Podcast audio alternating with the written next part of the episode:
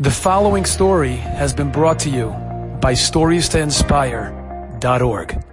I'll tell you one more story. Unbelievable.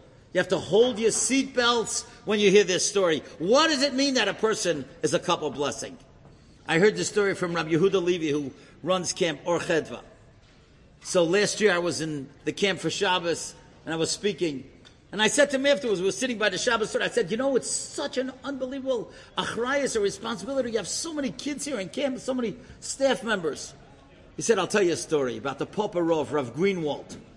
Rav Greenwald was a Hasidic Yid. He had two camps, one for boys and one for girls on Livingston Manor. Every year, Monday the boys went up, every year, Tuesday the girls went up. When he got older, he announced to his gabbai, today, this year, I want the boys to go Monday morning and the girls to go Monday afternoon. Nobody could believe it. They thought that the reason that he always had them go two separate days was because, like this, in case a boy got late and a girl came early, there wouldn't be any problems, you know, boys and girls. But, you know, nobody's going to ask a Rebbe why he does, except there's always that one chassid who does. So this one chassid goes over to the Rebbe, says, Rebbe, I hope you don't mind my asking, but why'd you change your mind? We've been doing it for years. Listen to what the Rebbe said. He said, every year when I send the kids to camp, I fast that day. And now that I got older, I can't fast two days in a row.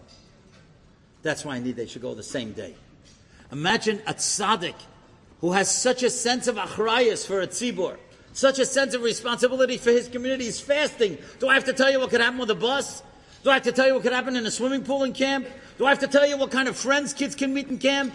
Or what could happen on one of these overnight hikes and trips? And this Rebbe is fasting. Nobody would have known except that he changed his mind when he got older and somebody asked him about it. That's what it means to be a Koisha Brocha. That's what we have to do. We have to, as the Rav said before, we have to become more sensitive to other people. We have to be more sensitive to the Jews in our community and the Jews all over the world. Enjoyed this story? Come again. Bring a friend. Stories to inspire org.